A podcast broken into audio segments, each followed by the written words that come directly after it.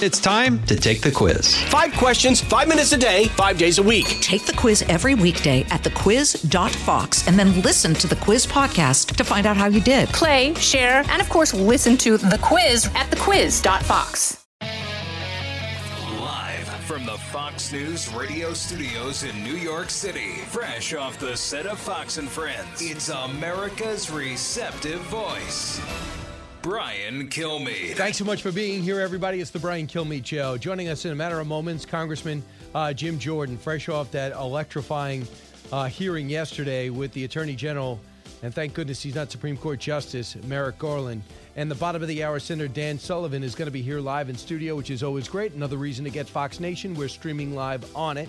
So, uh, and of course, the President of the United States had his first meet, uh, at least interview with anybody at all. It's been weeks. And he sat down or stood up with Anderson Cooper in a town hall yesterday. It was, let's get to the big three. Now, with the stories you need to know, it's Brian's Big Three. Number three. Dr. Fauci, knowing that it is a crime to lie to Congress, do you wish to retract your statement of May 11th where you claimed that the NIH never funded gain of function research in Wuhan? Senator Paul, I have never lied before the Congress, and I do not retract that statement. You should, because you did lie. Will someone please fire this fraud? Senator Rand Paul take a bow as his statements of the gain of function research and the role that Fauci's division played has now surfaced. The ducking days are over. Number two. Do you think there's a? I mean, do you see? A, do you have a timeline for gas prices of when you think they may start coming down? My guess is you'll start to see gas prices come down in the next year, in 2022. I don't see anything that's going to happen in the meantime that's going to re- significantly reduce gas prices. Yeah, d- don't worry too much about it. Get some rest. President Biden's town hall. It was odd, it was meandering, but newsworthy. From the spending palooza to the filibuster to his excuse of why he's not going to the border to his callous view of the mandates and the mass firings. We'll examine. Number one. I can't imagine any circumstance in which the Patriot Act would be used in the circumstances uh, of parents complaining about their children, nor can I imagine a circumstance where they would be labeled as domestic terrorism. Really? That's what everybody says until you actually do it. We've learned that with this administration. Merrick Garland, evasive or clueless? You may make the call. That's how I describe the AG as he tried to explain the FBI targeting parents and more, why this issue, this issue has gotten so important in America today. Let's bring in Congressman Jim Jordan, author of the upcoming book, Do What You Say You Would Do. Uh, it's coming out shortly. Uh, the subtitle, Fighting for Freedom in the Swamp. Congressman, welcome. And we'll get to your book in a second. As ranking member of the Judiciary Committee, you came out firing yesterday.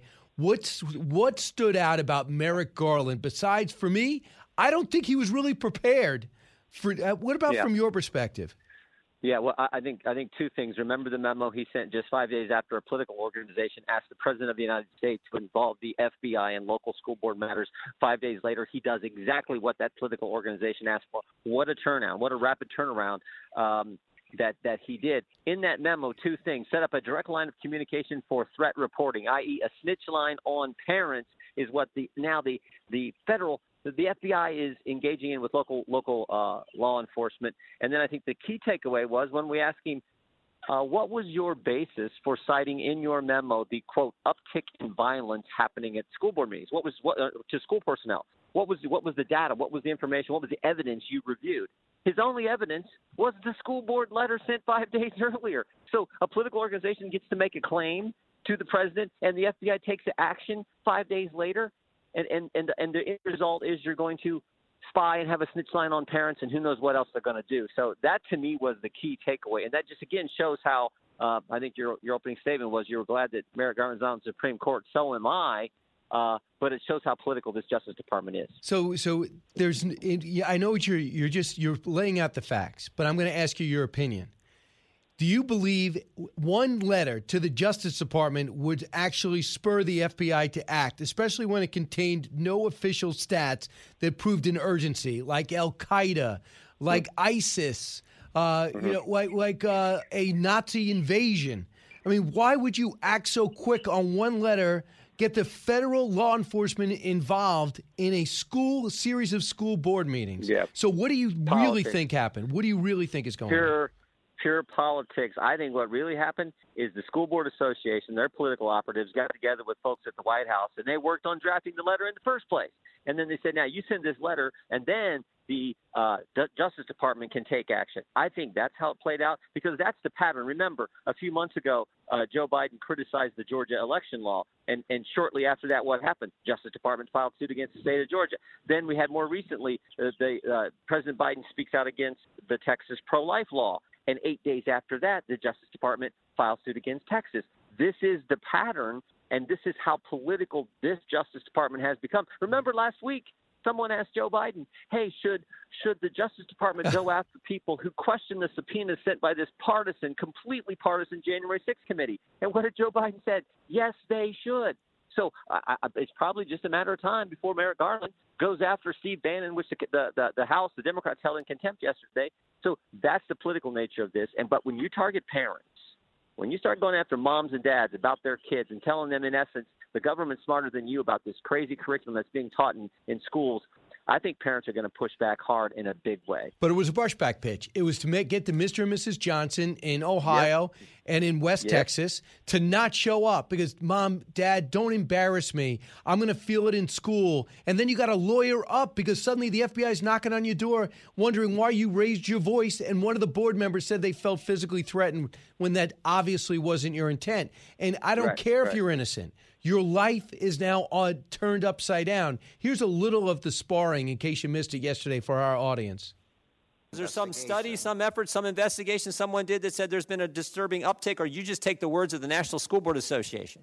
Well, the National School Board Association, which represents thousands of school boards and school board members, says that there are these kind of threats. Is there any connection, Mr. Attorney General, with the school board letter and then five days later your memo to uh, uh, regarding school board issues? Obviously, the letter, which uh, was public and asked for assistance from the Justice Department, was brought to our attention, and it's a relevant factor. So, I mean, he had no answers. And, and did he not say to himself, listen, you know, uh, let's say he, everything you assume is true. That's your answer? That's your answer? We only had a memo that spurred the FBI to act? Now, politically, uh, Congressman Jordan, you know what's happened. This is directly related to the success uh, Youngkin is having in Virginia. Do you know that this education thing is giving him a legitimate chance of winning that governor's seat? Yep. No, I, I, I agree, and I, let's hope he wins. Uh, I think the parents of this great country are going to push back. I, I really do. Even though you're exactly right, this was designed. This was done for political reasons. It was, as you said, a brushback pitch designed to chill the speech, to chill First Amendment activity on the part of parents and a part of people who care about what what curriculum is taught to their kids in their school district. Even though that's what was designed, I think this is the last straw. I think Americans have had it. And I even said this in the hearing. I said, Mr. Attorney General, I think your memo is the catalyst for a great awakening that's beginning to happen in this country where people say no. We're tired of this fear we have of the government. We're tired of you taking away our freedoms. We've had to live with it for a year and a half where every single liberty we enjoy under the First Amendment was targeted and, and suppressed and attacked by the government. We're tired of that. I think this is going to be the catalyst for a real pushback. Um, and I think, again, we're starting to see it all across the country. Man, I got so much to talk to you about, but I want to bring you to another portion of the hearing. Congressman Mike Johnson, extremely talented Republican out of Louisiana, on, yep. on the, the conflict of interest between his family members and critical race theory. Cut three.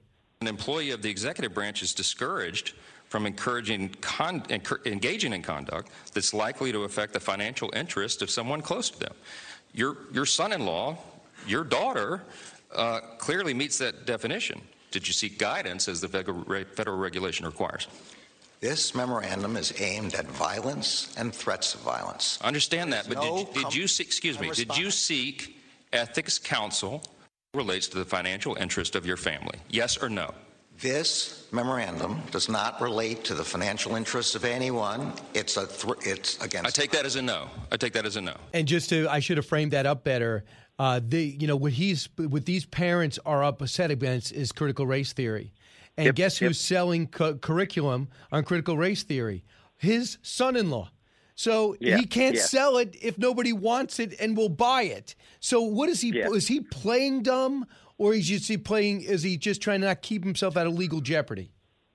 Well, no. Here's the key takeaway. He didn't. He didn't consult the ethics council as you're required to do. If something that something activity you engage in is going to benefit someone in your family. He did not consult ethics counsel, and he did not consult any evidence but the school board. That's the takeaway from yesterday's hearing, and all and it's and it's driven by this concern Americans have with critical race theory, which is this racist, hate America curriculum that they don't want their children taught. And frankly, no one should want their kids taught this stuff. So that's the takeaway here. He didn't consult ethics counsel as he should have because his son in law, Panorama, as a company, benefits hugely from this stuff being taught in school districts around the country. Didn't consult ethics counsel, didn't consult any evidence, but what was presented to him by the partisan left wing political organization, the National School Boards Association. That is the activity going on. But the top law enforcement officer, by the top law enforcement officer in our country, that's what concerns people so much.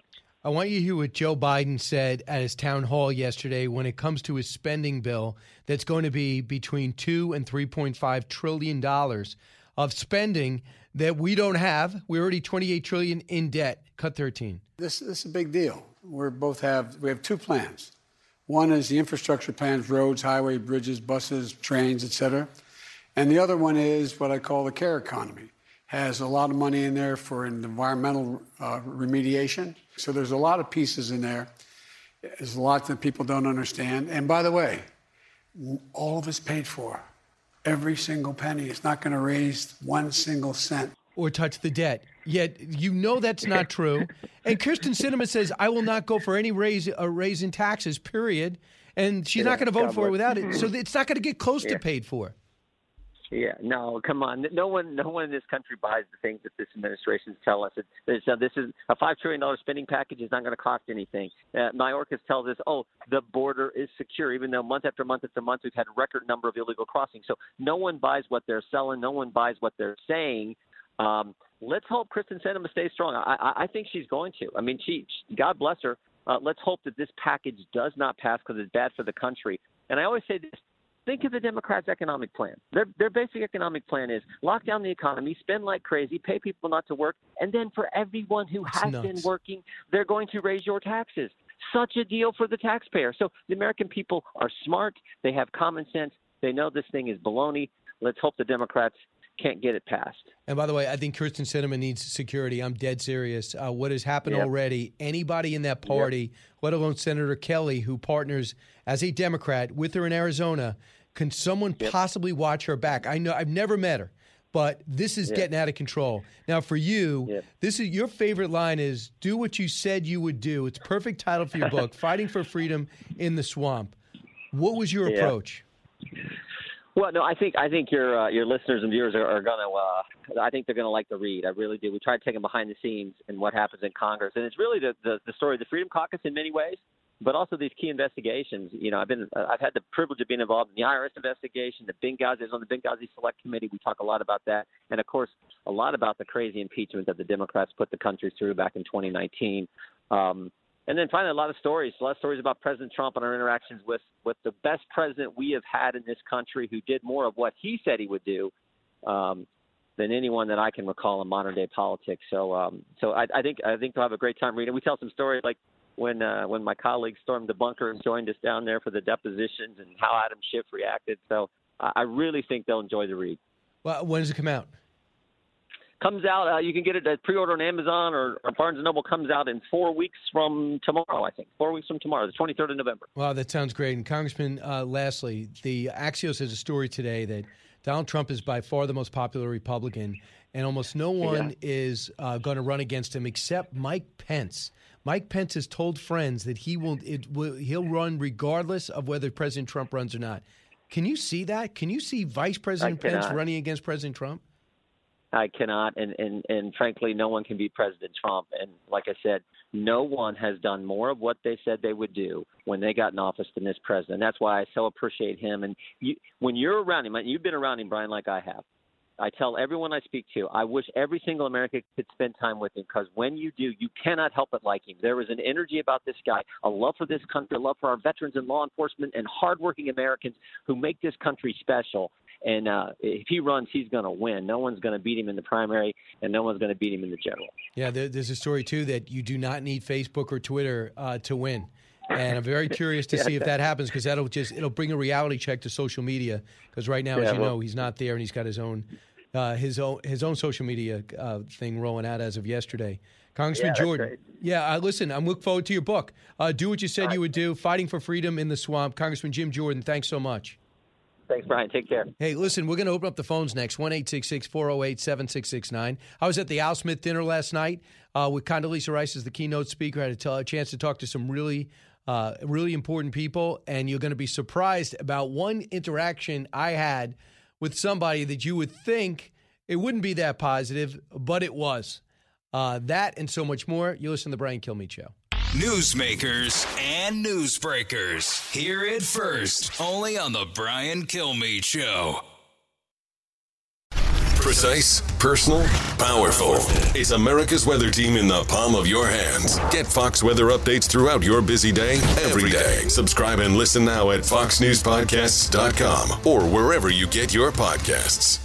As many of you know from your own life experiences, a life in so called blue collar work is something to be proud of. It is very rewarding to work that has impact on your friends, your neighbors, and your family's lives. Great successes can be had in the blue collar career. There's no degree requirement for achieving comfort, peace, and freedom. While schools cut shop classes and funnel students into colleges, there are plenty of options for hard workers who are ready to take advantage of open positions. Many young people today assume that college is the only way to achieve success in life. That is not true. Let me introduce you to Ken Rusk. Ken spent his younger years digging ditches and working in construction. He never went to college. Instead, he made goals, planned, and worked hard for 30 years. Now, Ken is a successful entrepreneur with multiple businesses and revenue streams. In his national best selling book, Blue Collar Cash, Ken shares his insights from over 30 years of working in blue collar trades as an entrepreneur, mentor, and life coach. Now he's created a guide made specifically for you and your unique situation. This guide will give you or someone you love the tools you need to start designing the life of their dreams. You can achieve your dreams regardless of your educational background or your past. Go to kenrusk.com slash path to learn more. That's kenrusk.com slash path. A talk show that's real. This is the Brian Kilmeade Show. Hey, welcome back, everybody. So last night I was at the Al Smith dinner, and some of the people there, I mean, of course, Ray Kelly, the greatest commissioner, uh, New York City police commissioner ever. Uh, married de Blasio, I had no interest in talking to him. Governor Pataki was there in, in great spirits, but Letitia James, the Attorney General, uh, who took out, uh, by doing a thorough investigation, Governor Cuomo and might be running herself, had a great conversation with her. Uh, But by far, the person I was most in awe of, outside Cardinal Dolan, who's just one of the greatest individuals. I don't care if you're Catholic or not, greatest individuals you'll ever meet. The Al Smith then is this legendary governor. Uh, I think he didn't go past the sixth grade education, Bush is a wonderful politician, did some great things for the state. And they had this dinner to fundraise, he's a Catholic, uh, for the Catholic Church. So they made $7 million, which is a new record. It's famous for having the presidential candidate show up right before the election. Let's look at the date. So by 2020, by in two years, it's going to be the biggest thing in the world. But it was really big last night. A man that worked with Condoleezza Rice, the featured speaker. Now she's running the Hoover Institute, a professor at Stanford, uh, and the former Secretary of State, first female, African American female Secretary of State. Uh, is my next guest. He is uh, Senator Dan Sullivan of Alaska. He's on the Armed Services, Commerce, Science, Transportation Committee, and the Veterans Affairs Committee. But most importantly, you worked under uh, Secretary of State Rice, right? Oh, I did, and she's uh, amazing. Still in, very in what, close. In what her. way? What is it like working with her day to day? Well, you know, I worked at the National Security Council staff uh, when she was the National Security Advisor in the White House. Two and a half years, and I got recalled by the Marines for a year and a half, so I had to. Out of the gates and ready to go. Hey, it's Hutton Withrow. Hot Mike is here on the Outkick Network. We've got your afternoon covered with the latest sports discussion, and it's available wherever you find your audio. Daily analysis and news. He is hot. I am Mike. Actually, my name is Chad. His name is Jonathan, but you get the picture. We're going to bring it every single day. Whatever you want to call us, we'll respond to. We just want you to respond to what we're dishing out every day. And while you're here, we hope you subscribe to the podcast, like, subscribe, and share. Make a Say, decision, uh, yeah. see you later. Uh, Marines are calling. And then I came back, and when she was Secretary of State, I was one of her assistant secretaries of state. Here's what I always say about Condoleezza Rice. You know how, and you've seen it, Brian. By the way, great to be on the show. Oh yeah, it's great, to have be you, here. Senator. Yeah, it's great in to New York. Here. Uh, Yeah, and we'll it's talk. great. We got the whole half yeah, hour. we got a lot to talk about. A lot, But, Including um, energy. We Yeah. Oh about. God, yeah. Um, but you know how it is. Sometimes you meet people who are famous, and you see this public persona, and then in private they're very different, and maybe not so nice or not such a good person. In private, she is even more of a class act than she is in public, which is kind of hard to kind of hard to beat. So she is uh, incredible. Her service to America continues as the head of Hoover. But you know, I had the honor of serving under her. Uh, she was my boss for over five years, and still very close with her. She's been a mentor of mine for years. And Senator, I'm going to ask you this question when we get back because this is the buzz. Uh, will she ever run for president? And, God, I would love that. Well, I, well, I want to know what you think, though. If I would love that. that. All right, back in a moment with uh, with Senator Dan Sullivan. Uh, he's going to be with us for the whole half hour. Don't move. New from the Fox News Podcasts Network. My name is Kennedy, and welcome to my podcast, which will, I humbly say, single handedly save the world. You're welcome. It's Kennedy Saves the World. Subscribe and listen now by going to FoxNewsPodcasts.com. A radio show like no other. It's Brian Kilmeade. I got this invitation from Cardinal Dolan to give the keynote address at the Al Smith dinner. I was, of course, really honored. And then I asked myself, well, why me? Uh, actually, to be honest, I thought, um, what am I going to wear? I'm a Californian Republican, uh, not a New York Congresswoman. So, tax the rich didn't quite cut it. I haven't seen this many wine glasses since Governor Newsom dined at the French Laundry. well, I thought, you know, maybe it's that presidential thing. I, I am asked from time to time, and you had Hillary Clinton and Donald Trump in 2016, so why not a play this time on a Republican woman and a Democratic man? And so I thought to myself, now, who would you choose as my partner? Mike Bloomberg, of course. No, no, that if I'm going to hang out with a billionaire, I'd like to hang out with one who's going to take me into space. I've decided that it was a play on a Republican golfer and a former New York official who was once a sure thing Andrew Cuomo. No, no, no, there's not enough social distancing in the world to do that one. Uh, so that was Condoleezza Rice last night as the keynote speaker at the Al Smith dinner. She did great. Uh, it was at the Javits Center in New York. And uh, with me right now is Senator Dan Sullivan, a Republican out of Alaska, still uh, in, in, the Marine Reserves, right? Yes, sir. And yes, what's sir. your rank, sir? Colonel. Full colonel. Full colonel. So, so you're one of the few. I mean, I don't know of another sitting senator in my lifetime that really was serving in the military. At the well, same there time. there have been some, but there's none now. So Right. you know, uh, Lindsey Graham was serving. Uh, Oh, yeah, in the while still reserves, active, yeah. And Joni Ernst was, and um, in the Iowa National Guard. They've retired, so yeah, I'm, I put on the uniform. You know, about 23 days a year, and it's good. It's really helps my day job, as I tell the Marines. But you know, getting out there and being with the grunts, right? I'm a, I'm an infantry recon officer, so I'm with I'm with my fellow grunts. So you ran the first time you ran for office, you won. You won twice. Yes, sir. I just won. I just won my reelect last year at this time. And they were saying that uh, Alaska's in play. Sullivan's in trouble, but you No, weren't. I crushed this guy who was, you know, we got outspent like every other Republican senator, massively outspent. You know, Schumer, the Democrats have a, a way to. They send money to races. It's unbelievable. I think uh, at the end of the day, all in, we were outspent four to one, but I ended up crushing my uh, opponent by 13 points, which in Alaska is a drubbing. And so, Just for to- all your listeners who helped, thank you because you know they uh, they come in hard on on the money and negative ads, but Alaskans they want they want um, progress, and that's what we were achieving with President Trump on energy and so many other issues, and now Biden is uh, shutting it down completely. what I call the anti-Alaska agenda. It's the national Democrats. Whenever they get into power, the first state they look to to, to crush and shut down is unfortunately the great state of Alaska. And ANWR, in particular, which the president opened up and got into the tax we bill. got it done, but I mean the president. But now they're closing it again, right? Well, I mean they can't legally, right? That it's the the law says shall shall hold two lease sales. We've already gotten one done under the Trump administration. So, you know, the fact that the Biden administration is saying, "Hey, we're going to just shut it down." You can't do that, right? Legally, shall is a really important word in the law, and that's what the law is today. But you know, we got so much done on, under the Trump administration on resource development, on infrastructure um, in our great state, and the Dems are trying to literally shut it all down. Just to close off what I teased, because I'll forget. Yeah. Uh, Condoleezza Rice Yeah. running for office. There was a people last night. I was there, uh, and there's all these politicians and friends of politicians and high-ranking people uh, uh, from Fox News at their own table. Uh, but they were like, "I think she's running. She sounds like she's running. She did the View. She could have done anything, but she's doing the View, trying to win people over." What do you think? Well, look, I would love it if she would run, right? I would love it. I think it'd be great for the country. I think it'd be great for the Republican Party.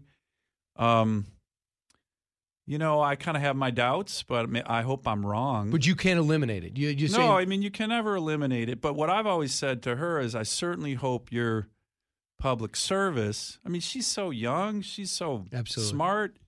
She's a unifying force. You know, not just in the Republican Party, but for America. When you look at her background, when you see what she cares about, not just not just um, foreign policy and national security. She's an expert on education. She's come out completely against critical race theory and and the craziness that's going on right now.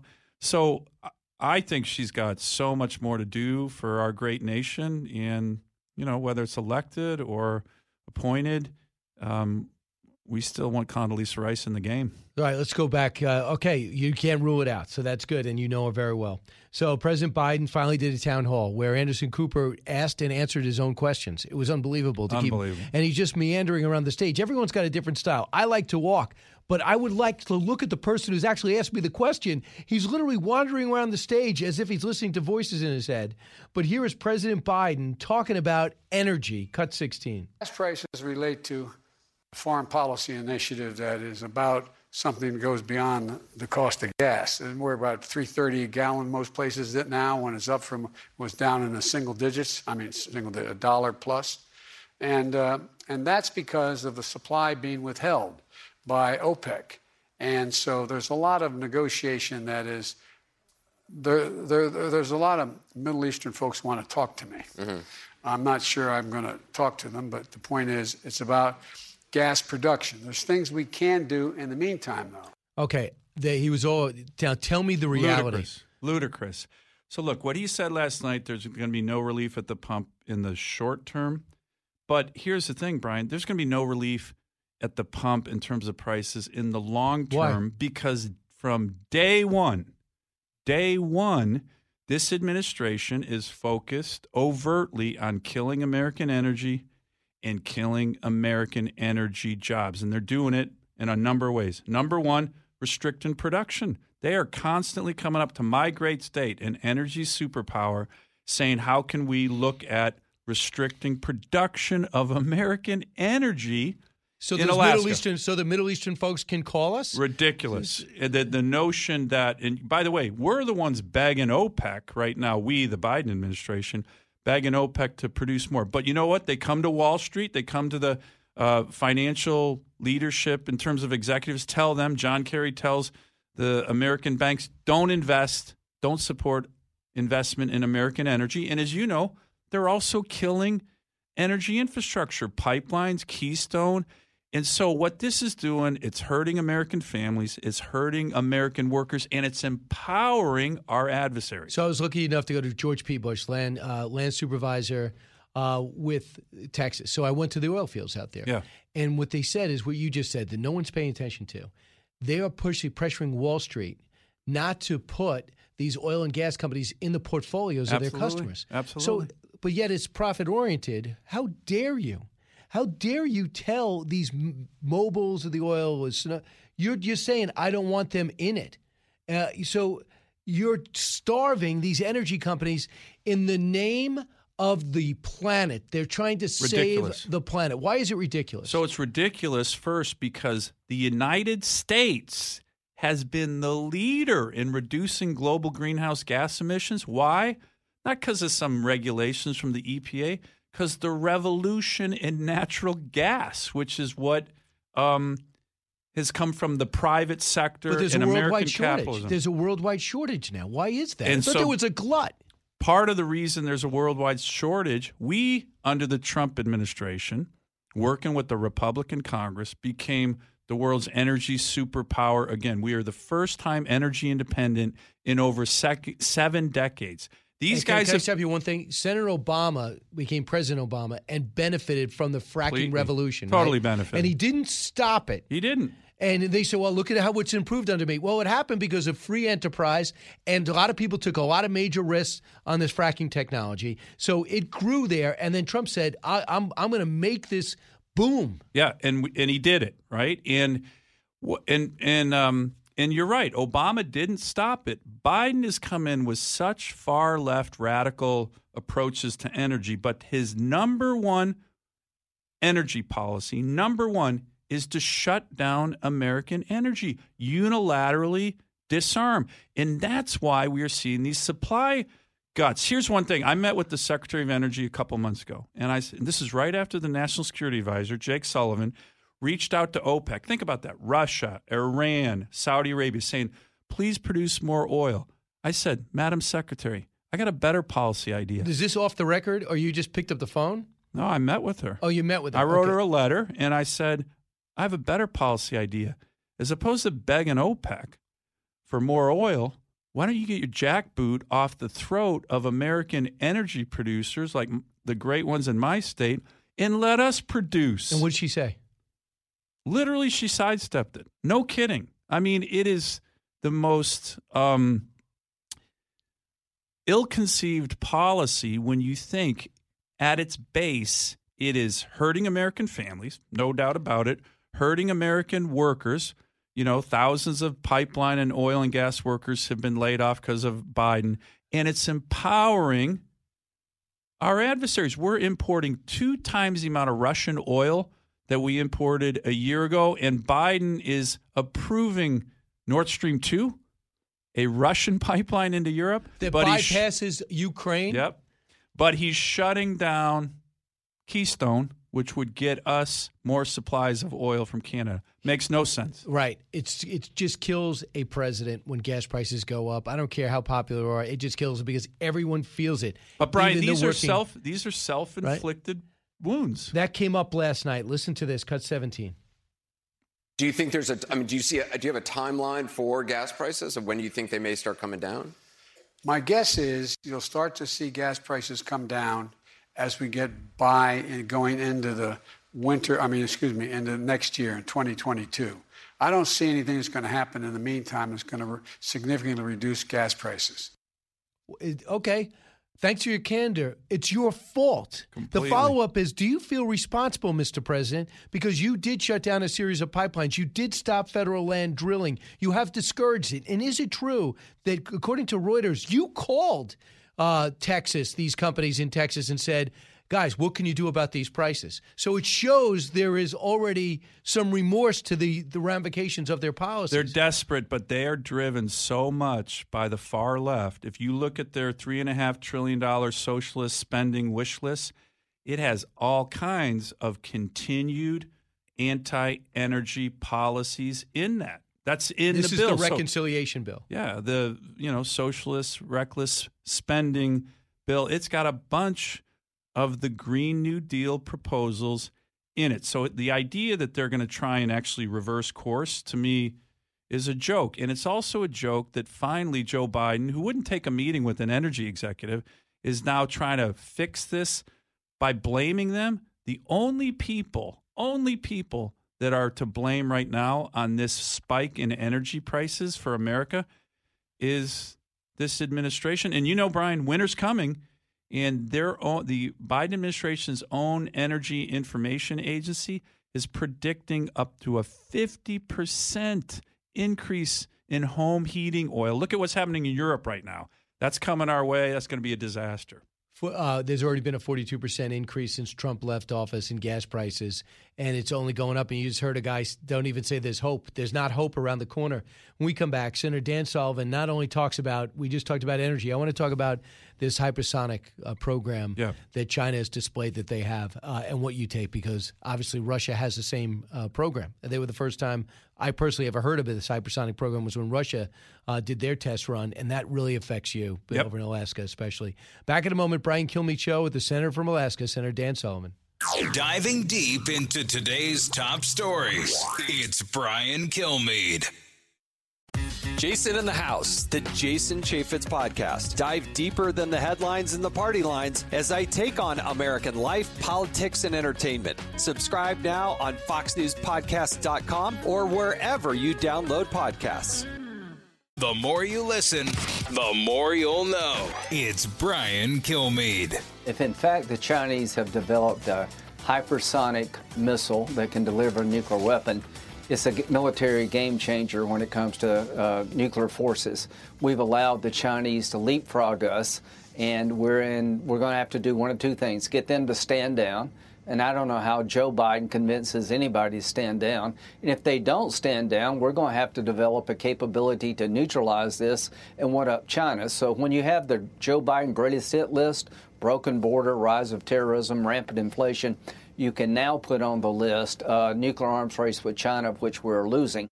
Greatest hit list. That's great. Uh, the hypersonic missile program goes around the Earth and landed within uh, within yards of where it was supposed to land. It was pretty impressive and pretty shocking to our intelligence apparatus. Is that indeed true? Senator Dan Sullivan is with us right now. He's on the Armed Services Committee and would know. Senator, were you surprised to hear about these two hypersonic missile tests, and why should anyone at home care?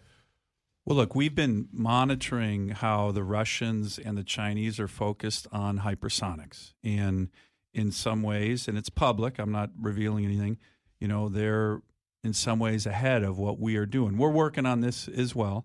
But the big issue, why people care, Brian, is um, there's no way to defend against this. Right now, we have no way to defend against this. This is not, you know, all, almost all America's missile defenses, one of the great reasons why Alaska is so important to the country, are based in Alaska. The ground based missile interceptors, the radar, but those are ballistic missiles that go up and come down in a, um, in a loop that goes up and comes down. You can track it. These are much more difficult. They actually go around the Earth in space. Well, and they're going in a kind of more of a flat trajectory. So it's it is something that we've been tracking. But no, I was surprised by that, and I I, I will tell you one thing: it should be a wake up call for our country. What I've been trying to do since I got to the Senate, and it's and it was helped by President Trump's national security strategy and national defense strategy, which said, "Hey, we need to focus on China as the pacing number one threat." I totally agree with that. Before President Trump's national security strategy, nobody was really talking about China. When I got to the Senate, I, I would give speeches about this is the biggest challenge for the 21st century the rise of China, the Communist Party, and their power. And if this is a wake up call, then that's one thing that's positive. But we need to be doing a heck of a lot more. And what we don't need to be doing right now, which is what the Biden administration is doing, is cutting defense spending. They are. They are. Their budget, adjusted for inflation, is a four. It's about a four percent cut. I've been all over this issue in the Armed Services Committee when we marked up the Defense Authorization Act recently. Jim Inhofe and I had a, an amendment to increase defense spending by close to 30 billion. That passed almost unanimously. So it was a rejection of Biden, a rejection of Bernie Sanders, a, reject, a rejection of Schumer all of whom want to cut defense spending. When the Democrats get in power, think about Obama, second term, cut defense spending by 25%. That was one of the main reasons I ran for the Senate in the first place. Bernie Sanders had an amendment to the defense bill last year. I'm not kidding. It was called the quote, defund the Pentagon amendment. He, he's it such was, a clown. And Schumer, co sponsor, was a 14% across the board cut. That's Mhm. what they want to do. We got to fight it. You got 30 seconds. You have this new climate plan, uh, your uh, energy plan. You're working with Senator Braun, Cramer, Cramer, Lummis, Cornyn. A lot of senators are really interested in this. It's an all of the above energy plan for America that will empower American workers, manufacturing, and take advantage of our incredible resources, Right. and it will help protect the in environment. a, in a responsible way. Uh, Exactly. absolutely. You don't you don't care about you have to care about the environment in Alaska, especially. Senator Dan Sullivan, great to see you. Brian, great to be on All the right. show. Thanks very much. Back in a moment. Get this and all your favorite Fox News podcasts ad free on Apple Podcasts with Fox News Podcasts Plus. Just go to foxnewspodcasts.com for all the details. From the Fox News Podcasts Network, download and listen to The Untold Story with Martha MacCallum. The host of The Story on Fox News Channel sits down with major newsmakers each week to get their untold story. Subscribe and listen now by going to foxnewspodcasts.com. From the Fox News radio studios in New York City, giving you opinions and facts with a positive approach. It's Brian Kilmeade. Thanks so much for listening, everybody. It's the Brian Kilmeade Show, coming to you from New York, heard around the country, heard around the world. Uh, Senator Joe Lieberman coming up at the bottom of the hour. He's got a brand new book out. Uh, he's called The Centrist Solution How We Made Government Work and How We Can Make It Work Again. And he was. Remember, he was independent. They ran uh, Ned Lamont at him, and they gave the Ned Lamont the nomination because they were so mad that he was siding with Bush on certain other things after running with Gore, another thing. Uh, he went one as an independent and was very comfortable caucusing with the Democrats, but being in the center. And that's how he's living his retirement. So that book is really important now. And Geraldo Rivera, for the first time in my life, I did something cooler last night than he did. And it's the first time in his life that I've ever did something cooler. I went to the Al Smith show and sat Al Smith show, Al Smith dinner that's 75 years old, and I had a chance to sit on the dais. It was just fantastic. I only have a few more hours to get my tux back, or else I'm going to be fined. So I got to get this show with over with quick. So let's get to the big three. Now, with the stories you need to know, it's Brian's Big Three. Number three. Dr. Fauci, knowing that it is a crime to lie to Congress, do you wish to retract your statement of May 11th where you claimed that the NIH never funded gain of function research in Wuhan? Senator Paul, I have never lied before the Congress, and I do not retract that statement. Really? Uh, you did. Uh, will someone please fire this fraud? Senator Rand Paul, take a bow as his statement on the gain of function research and the role that Fauci's division played and has now surfaced. The ducking days are over. Number two. Do you think there's a? I mean, do you see? A, do you have a timeline for gas prices of when you think they may start coming down? My guess is you'll start to see gas prices come down in the next year, in 2022.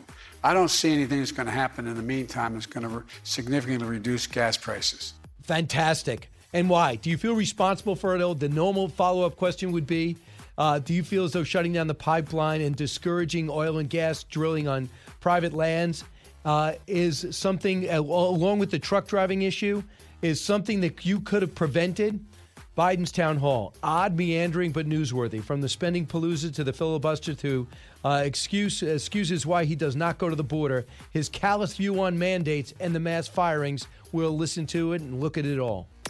Number one. I can't imagine any circumstance in which the Patriot Act would be used in the circumstances uh, of parents complaining about their children, nor can I imagine a circumstance where they would be labeled as domestic terrorism. Right. The FBI being sent after the suburban mom down the street is not trying to intimidate. Merrick Garland, evasive or clueless? You make the call. That's how I describe the AG as he tried to explain the FBI targeting parents and more, and why this issue has gotten so important in America today. Let me uh, bring in uh, Geraldo Rivera right now. Geraldo, so how, what is it like for the first time in my adult life? Talking to somebody who did something cooler than you last night. I've never done something cooler than you. You looked so. I was going to mention that. I, I know you had some very serious topics today. I know. But you look so sharp. I was so proud of you there at the Al Smith dinner, which is a very, very big deal. It is. In New York. I've attended. Uh, Maria Bartiromo looked better than you. Uh, she did a great job as a host, too. Uh, well, she was a great host, but, but so so are you. So uh, charming and uh, charismatic, and I, I I like the fact that you were in that nice group and you were the center of attention. You had the best tuxedo. Thank you. And I got I do have to get it back by twelve. Uh, I'm serious. I mean, I don't have tails. yeah, I it's uh, I went to Abe's Tailor. I walk in and Abe was shocked to see me. I don't think anyone's seen Abe in a long time, uh, but he fitted me and I he gave it to me and he's like, "You want to try it on?" I go, "No." I don't. I'm not going to try it in tux. I go, do you, you guys can do this job, and sure enough, I did. But I had a speech at Long Island University, so uh, and I thought it'd be no problem. Two and a half hours, and then two and a half hours back. So I got dressed in the back of a car. I had no idea if I was even putting this suit together right because you got straps and uh, and vests that go in the back. But it was nice that bow tie. You look so cute. You look like you were getting married. Right, yeah, I know. Yeah, but my wife did go, so that was great. But I, I, the traffic in Long Island is so crazy. I, I went to Hannity's house on Friday night, and it took two and a half hours. Also, it was. Uh, For, did you drive from Ohio? no, from Manhattan. Right, because I was available Friday. He did not ask me to go. I mean, you didn't think to text me? Well, I thought, I thought, I think he lost your number. Yeah, I guess so. I guess it's just a prime time, guys. Uh, Her- Geraldo, I, I got to bring it to. There's so many different ways to go here, uh, but a couple of things I think are are happening. I find intriguing, and that is uh, what's happening with inflation and what's happening with gas prices. And at the town hall last night, Joe Biden was asked about this. Cut 16. Gas prices relate to a foreign policy initiative that is about something that goes beyond the cost of gas. And we're about 330 a gallon most places it now when it's up from was down in the single digits. I mean single di- a dollar plus. And uh, and that's because of the supply being withheld by OPEC. And so there's a lot of negotiation that is there, there, there's a lot of Middle Eastern folks want to talk to me. I'm not sure I'm going to talk to them, but Okay, a couple of things. I mean, I don't want to lead the witness. What would you have said after that, and what do you think about his explanation? What What would I have said? If he said a lot of Middle Eastern people want to talk to us and oh, gas prices are going up, what would Geraldo Rivera on that stage with the President of the United States have said at that point? I, I would have said, "Who you, Who are you talking about, and why, Mr. President, have we moved away from self-sufficiency that had been attained in the last?" Year or two of the Trump administration. How how is it that we went from having such an abundant supply of oil that we had to mothball some of our rigs in Texas and other places, and now we have to talk to the Middle East. I don't care who in the Middle East he has to talk to. I think that it's preposterous. I, if he's talking about, uh, you know, uh, a detente with Iran, I'm all for it. But it just seems to me that the president right now, uh, you know, a gas is. I can talk about inflation if you want to. I think that's a very that important topic. But uh, the fact that he has not gone to the southern border is something that's so irritating. Now that it, it to me, it's a it's a malignancy that is now infecting his entire presidency. And I like what you said about immigration this morning on Fox and Friends. I, I finally agree with you on something. Yeah, I mean, I am for immigration. I would bulk. I would bulk up the consulates around the world, and I would say let's let's, let's look at the criteria. We can get we can get uh, bipartisanship on the criteria. We need people. We need workers. We need we need Yeah. the, the And- and- strong young backs. and often the most know, the most patriotic people are the first generation. Ex- absolutely, my so- dad, a classic example of that. Yeah, That's how so I became what- a Republican. And to me, but to let 1.5 million people in, in a pandemic where you're firing firefighters for not getting a vaccine, and they say 20% are sick with some type of illness, and most are refusing a free vaccine. Uh, I, I just can't get my head around this. It is so uh, idiotic. It's Well, not a policy; about it's a lack of. My, my vaccine mandate applies to everybody, documented or undocumented. You come across that border, you got to get jabbed, or you just turn around and get out of here. Oh yeah, the one those are the ones we get. Uh, so uh, I want to let, let's hear him talk about the border. Do we have a Eric? Do we have uh, Joe Biden on the border problem? Do we do? Do you have plans to visit the southern border? Uh, I've been there before, and I haven't. I mean, I know it well. I guess I should go down, but the but, but the whole point of it is I haven't had a whole hell of a lot of time to get down. I've been spending time going around looking at the 900 billion dollars worth of damage done by uh, by hurricanes and floods and and weather and, tra- and traveling around the world. But uh, I plan on now. My wife Jill has been down. Go ahead, Geraldo. Well, I don't know factually if uh, President, Vice President, or Senator Biden have, has ever been to the border. I don't know. There's been Maybe no he proof that he has. If he has, he, he he certainly didn't make a big splash about it, uh, and it that was a, one of the most evasive and disappointing answers I've ever heard him give. I'm I'm a, I want Joe Biden to succeed. He is a nice person. He has a wonderful uh, family backstory uh, with the you know all he suffered and uh, and endured and and and you know there's a lot about Joe Biden that's very very positive. But that that answer was a classic uh, squirmy politician's answer. It was Okay. evasive. It was, uh, uh, you know, uh, he was trying to distract from the fact that he has not visited. And actually, he may have just misstated something. He may have he I I don't know that he's ever been to the border. I know. he has been to the border, when was it and what did he do? 19 weekends. This is he says he has no time. 19 weekends in Delaware, 10 weekends at Camp David, 9 weekends at the White House, 1 weekend overseas. That was his great this is his, this is the guy who's too busy to go to Texas, Arizona, New Mexico or California. You've been there. You're campaigning for Terry McAuliffe this week. Can't you find a time to go to the Rio Grande Valley? And there's something about Americans appreciate hustle.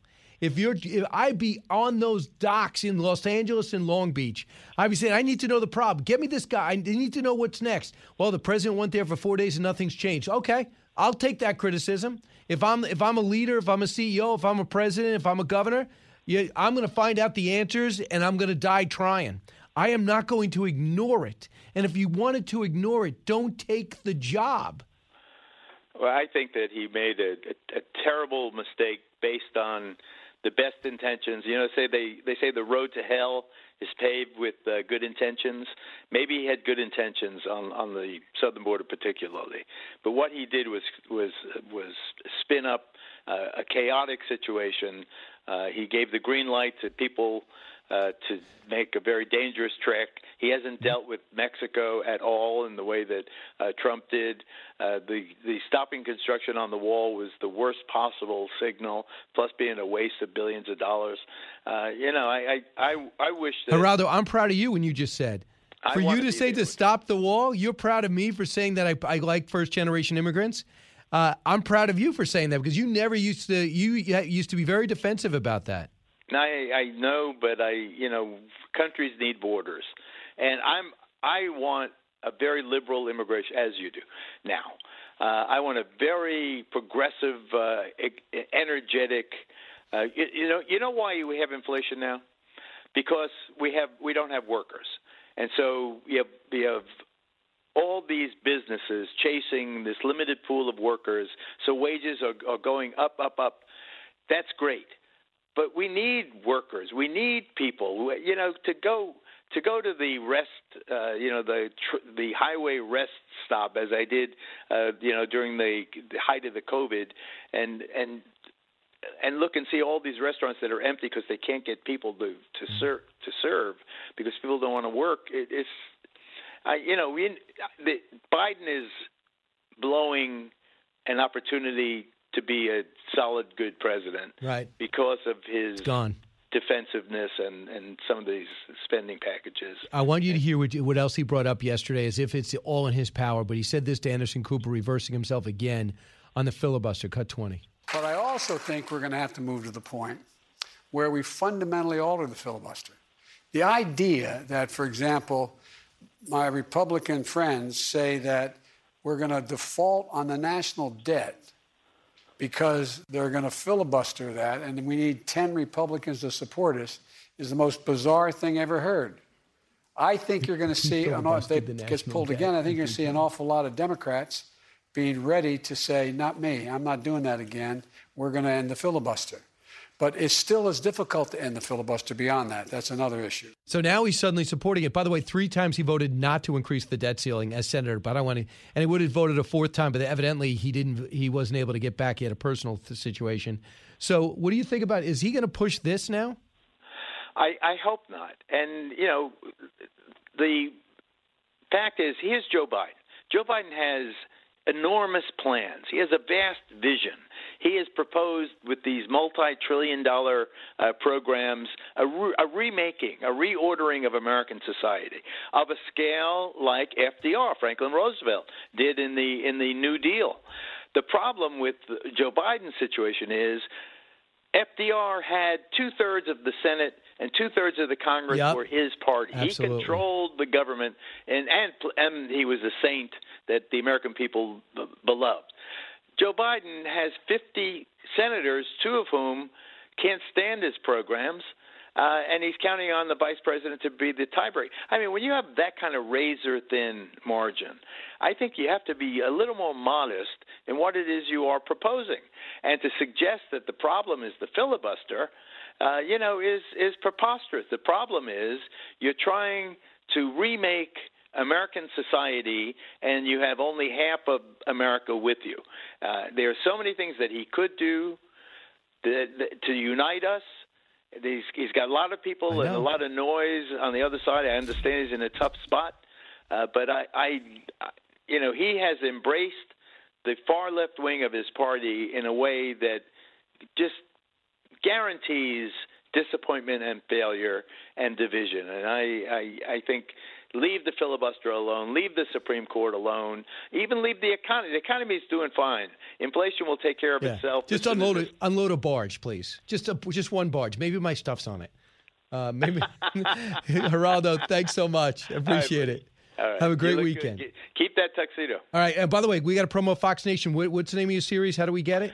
Ah, uh, all access cops on Fox Nation. It's a, the accompanying program with cops, which is a runaway smash success on uh, on Fox Nation. Stream it. It's great. Okay. And we they've just renewed us uh, for the next season. So Oh, always uh, winning. Uh, Geraldo never stops. Uh, thanks, Geraldo. Have a great weekend. Have a good time at Sean's tonight. And don't worry, I'll have my phone on in case you're down a man. okay. Bye. Back in a moment. Educating, entertaining, enlightening. You're with Brian Kilmeade. Living the Bream is a podcast hosted by Fox News Channel's Shannon Bream, sharing inspirational stories, personal anecdotes, and an insider's perspective on actions and rulings from the High Court. Subscribe and listen now by going to foxnewspodcasts.com. America's listening to Fox News. If you're interested in it, Brian's talking about it. You're with Brian Kilmeade.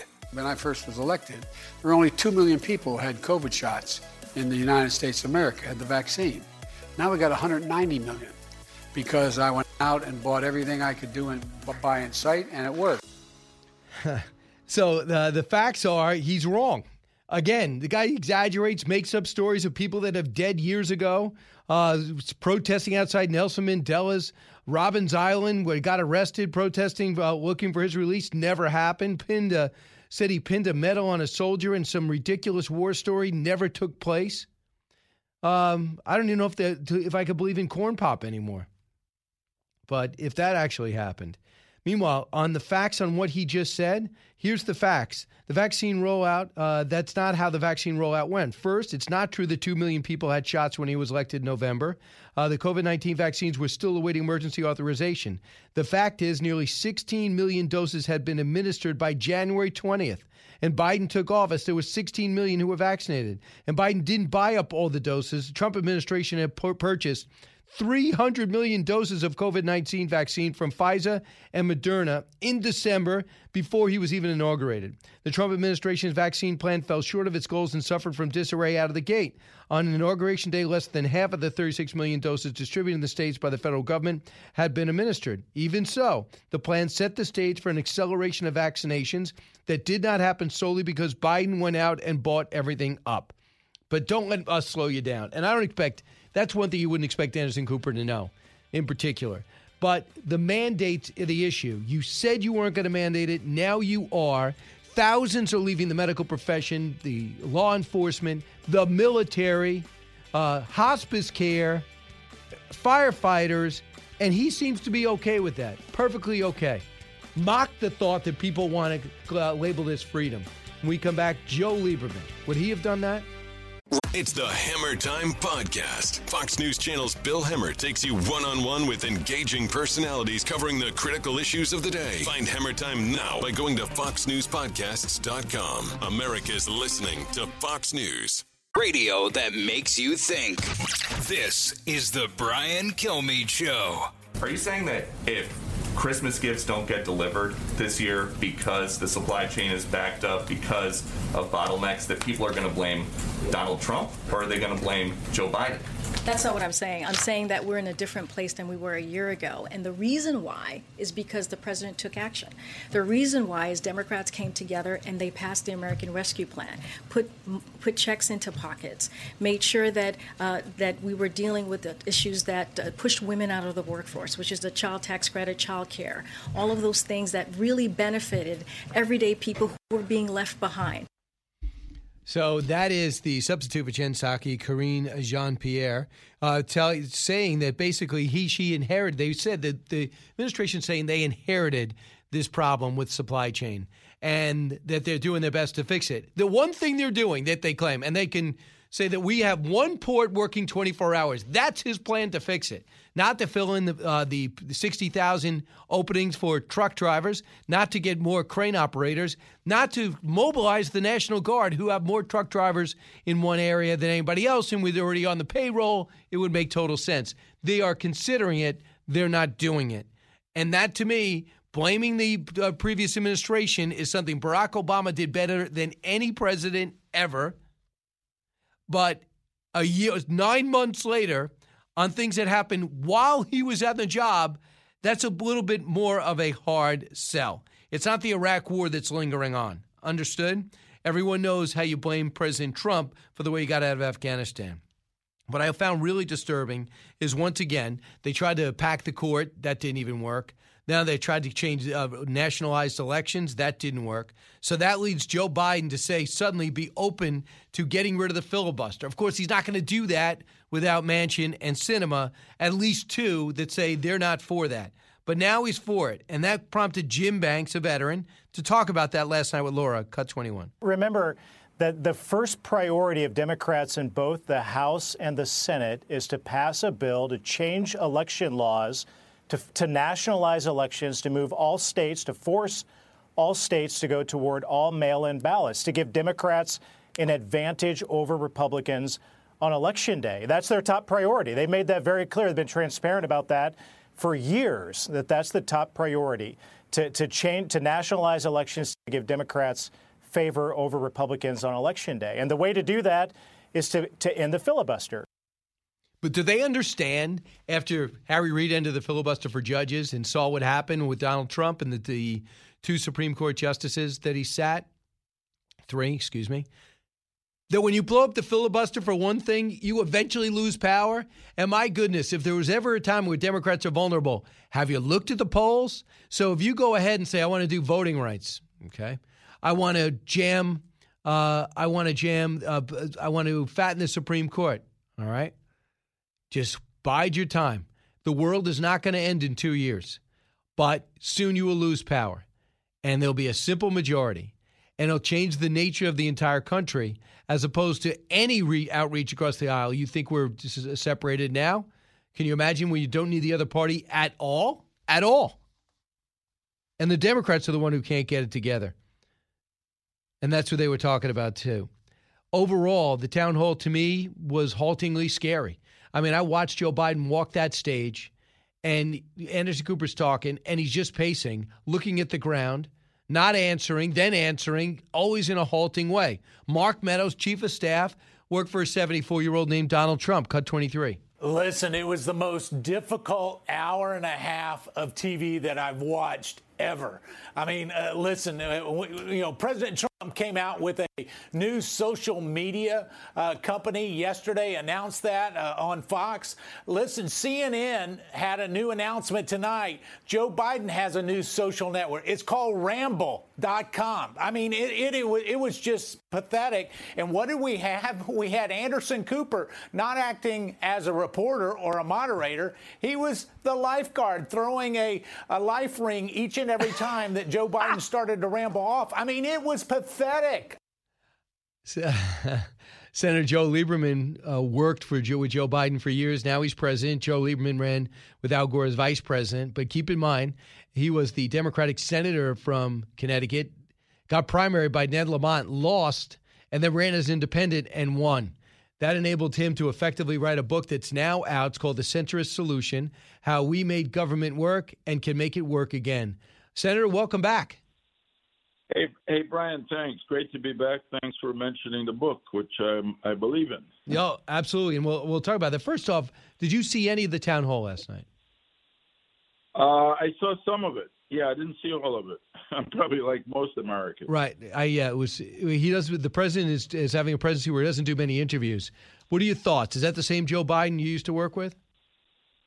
Uh, well, I certainly recognize him, and uh, it is the same Joe Biden. I mean, he's he's a, a little older as I am, but uh, you know, I I think he's got his marbles, and he had, he had a sort of an impressive recall of data for the time um, I was on. But you know, to me, the important thing, of course, was what's he doing, and and is he making an effort to bring people and both parties, all ideologies to the center uh, to get something done. And uh, it's not easy to do that in this climate because we're very divided.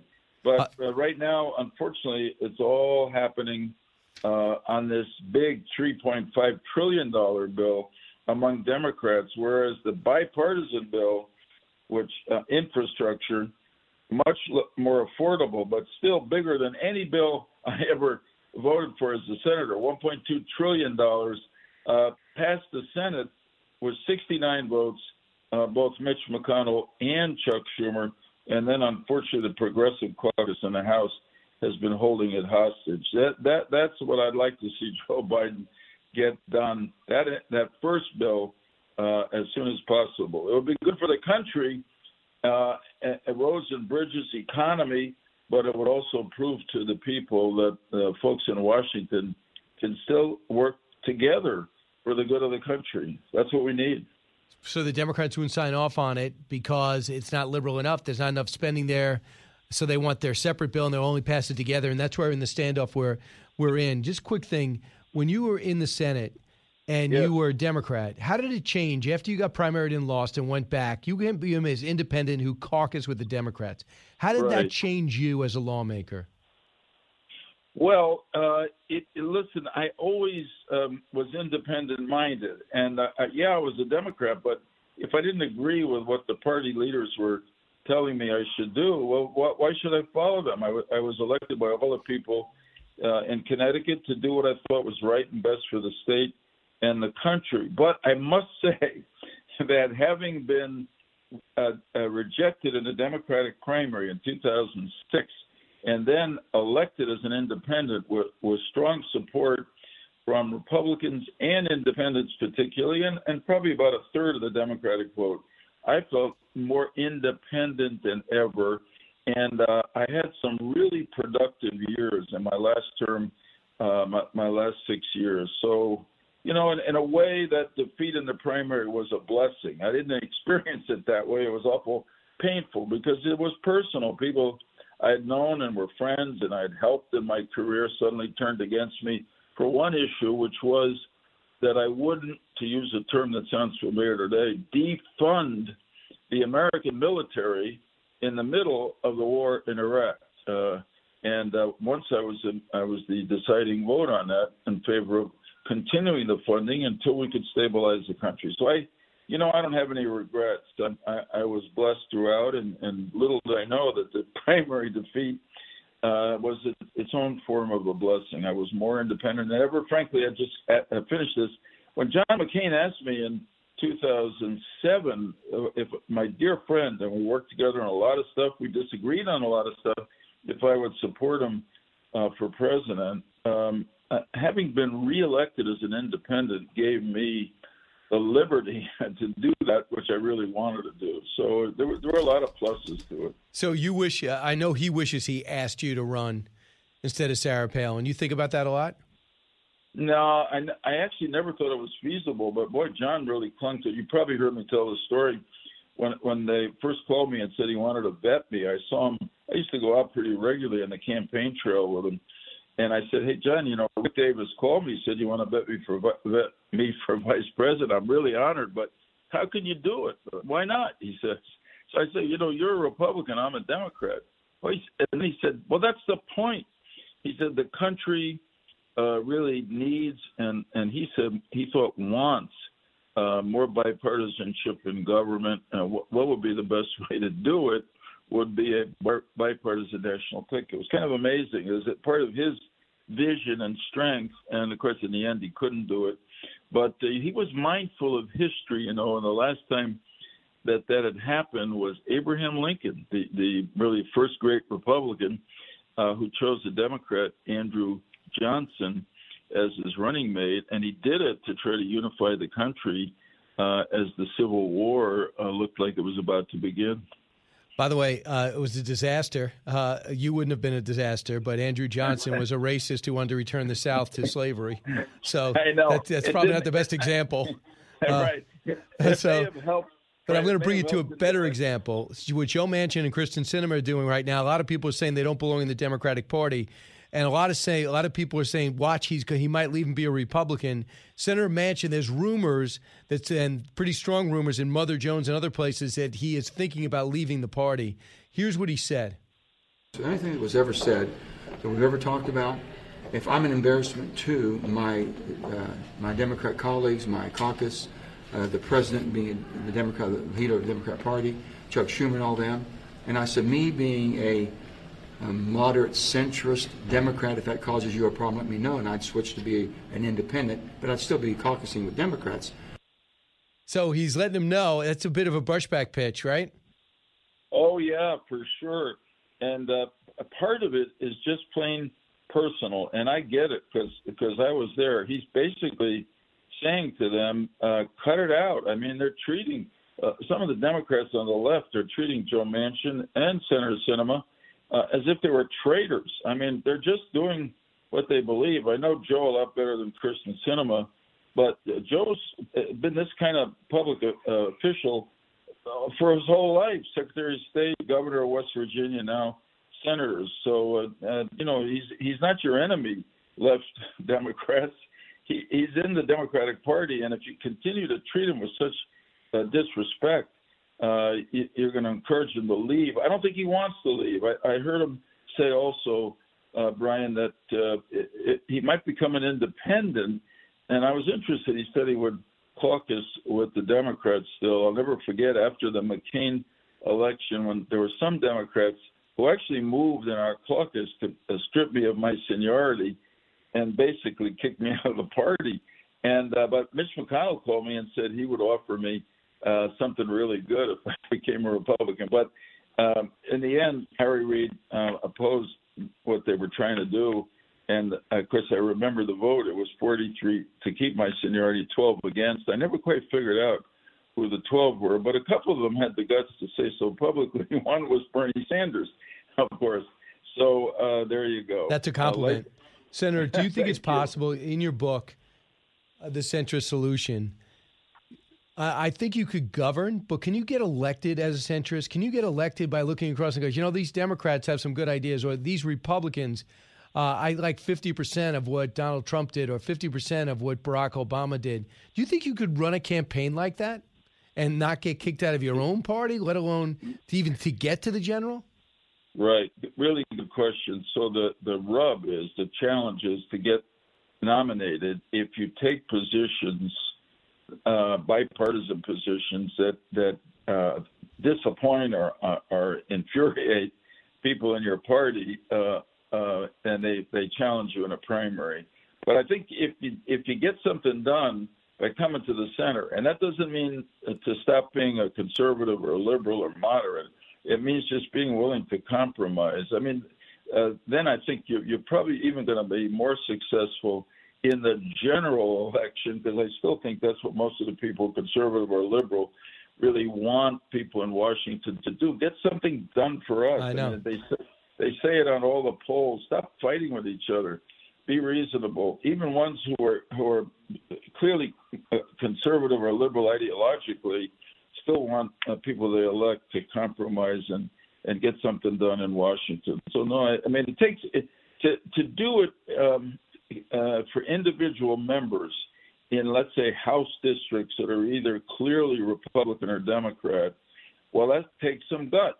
But you know, in the end, that's the test. Did, did you just get elected to Congress to, to play it safe and get reelected, or, or do you want to do something for uh, this great country? And unfortunately, too often uh, it's been the former and not the latter Yeah. lately. Uh, are you prepared to lose? And if not, you you know, uh, if not, uh, they're not going to do it. If you know, you, people don't want to lose on purpose, but you got to also try to do the right thing once in a while. Uh, Absolutely. I mean, uh, I had some tough times because I went- went my own way. Joe Manchin is having it now, but it really at the end of the career, you look back, and I'd rather say, hey, you know, I tried to do something I thought was right, and maybe it hurt me politically, but uh, and I tried to do some other things I thought was right and work with people in the other party and got it done, and that makes me feel a lot better than just saying, oh, I got reelected five times. So, So pick up deal. uh, pick up Senator Lieberman's book, The Centrist Solution. We're looking at two polarized solutions. They're not working. The centrist solution might just do it. Uh, Joe Lieberman, thank you. Thank you, Brian. You're you're a great guy. Have a good weekend. You too, Thank sir. you. Back in a moment. Both sides, all opinions. It's Brian Kilmeade. Fox Nation presents podcasts Women of the Bible Speak. I'm Shannon Bream, host of Fox News at Night and author of the new book, Women of the Bible Speak The Wisdom of 16 Women and Their Lessons for Today. Subscribe now on Apple Podcasts, Spotify, FoxNewsPodcast.com, or wherever you download your podcasts. Breaking news, unique opinions. Hear it all on The Brian Kilmeade Show. The whole story is that progress takes patience. I love the tension between Frederick Douglass and President Lincoln, and Douglass should have been, rightfully so, angry at the lack of progress, pushing Lincoln to move as quickly as possible. And at the same time, you have to admire and respect Lincoln's patience. His primary objective was to keep the nation together. And for a long time, he thought that's the way you averted a war. And frankly, it took the Civil War in order for us to unite the nation. But progress and patience are linked together uh, unmistakably in politics, but really in life. Senator Tim Scott talking about life in South Carolina and what Frederick Douglass and Abraham Lincoln meant. He's part of the special that airs November 7th from my book that comes out November 2nd called The President and the Freedom Fighter Abraham Lincoln, Frederick Douglass, and their battle to save America's soul. I'm going to be in New York, on Long Island, in Manhasset at Publicans November 3rd. On the 4th in Staten Island, Barnes & Noble and Staten Island Mall November 4th. Lawrenceville, Georgia, November 5th at Books a Million. Just need you to go to briankilme.com and sign up. Charleston, West Virginia, on stage. Get tickets, VIP opportunities, November 7th, Charleston Coliseum and Convention Center. Doylestown, Pennsylvania, November 11th, Salem United Church. And then I'm excited about Albany, New York, November 12th, the Book House of Stuyvesant Plaza. I have not been there, capital of New York. Of course, Vero Beach on November 16th. Hollywood, Florida for the Patriot Awards there. The Villages, November 20th. Orlando on stage, the Plaza Live. Tickets still available. Uh, meet me there. It's always fun. We talk about the whole war in history there. Ponte Vedra, December 3rd. Clearwater, December 4th. December 5th in McLean, Virginia. Fernandina Beach, December 7th. Newtown, Pennsylvania, December 14th. From the Fox News Podcasts Network. Download and listen to The One with Greg Gutfeld, the co host of The Five, like you've never heard him before. You know him, you love him, you want to be like him. Subscribe and listen now by going to FoxNewsPodcasts.com. Live from the Fox News radio studios in New York City, fresh off the set of Fox and Friends, it's America's receptive voice. Brian Kilmeade. Thanks, thanks so much for listening, everybody. It's the Brian Kilmeade Show, coming to you from New York, heard around the country, heard around the world. Thanks so much for streaming, if that's what you're doing. BrianKilmeadShow.com. Also, available on podcasts. Uh, you know about all that Spotify, iTunes, iHeart, and many other places. Uh, Shannon Bream is standing by. Bob Glauber will be here, one of the finest uh, NFL writers there is. He's got a brand new book out. You're going to love to hear that story. Uh, let's get to the big three. Now, with the stories you need to know, it's Brian's Big Three. Number three. Dr. Fauci, knowing that it is a crime to lie to Congress, do you wish to retract your statement of May 11th where you claimed that the NIH never funded gain of function research in Wuhan? Senator Paul, I have never lied before the Congress, and I do not retract that statement. Well, the NIH does. Uh, Fauci did lie, maybe uh, not knowingly, but I'm sure knowingly. Senator Rand Paul, take a bow. You were right. Number two. Do you think there's a? I mean, do you see? A, do you have a timeline for gas prices of when you think they may start coming down? My guess is you'll start to see gas prices come down into next year in 2022. I don't see anything that's going to happen in the meantime that's going to re- significantly reduce gas prices. Biden's town hall, odd, meandering, but newsworthy. We'll explain. Number one. I can't imagine any circumstance in which the Patriot Act would be used in the circumstances uh, of parents complaining about their children, nor can I imagine a circumstance where they would be labeled as domestic terrorism. Uh, there you go. Merrick Garland, evasive or clueless? You make the call. That's how I describe the AG as he tried to explain the FBI targeting parents at schools and more. Why this issue has gotten so important in America today? Well, if you look at the polling, if you see Virginia closing, the second most important issue is schools. What did Terry McAuliffe said? I don't think parents should have a role in their kids' education. Should be left to teachers. And then he started talking about how great teachers are. Well, that's fine because you're actually uh, teachers are great for the most part but you're also in the pocket of the teachers' unions. So what else are you going to say? You want parents out of this.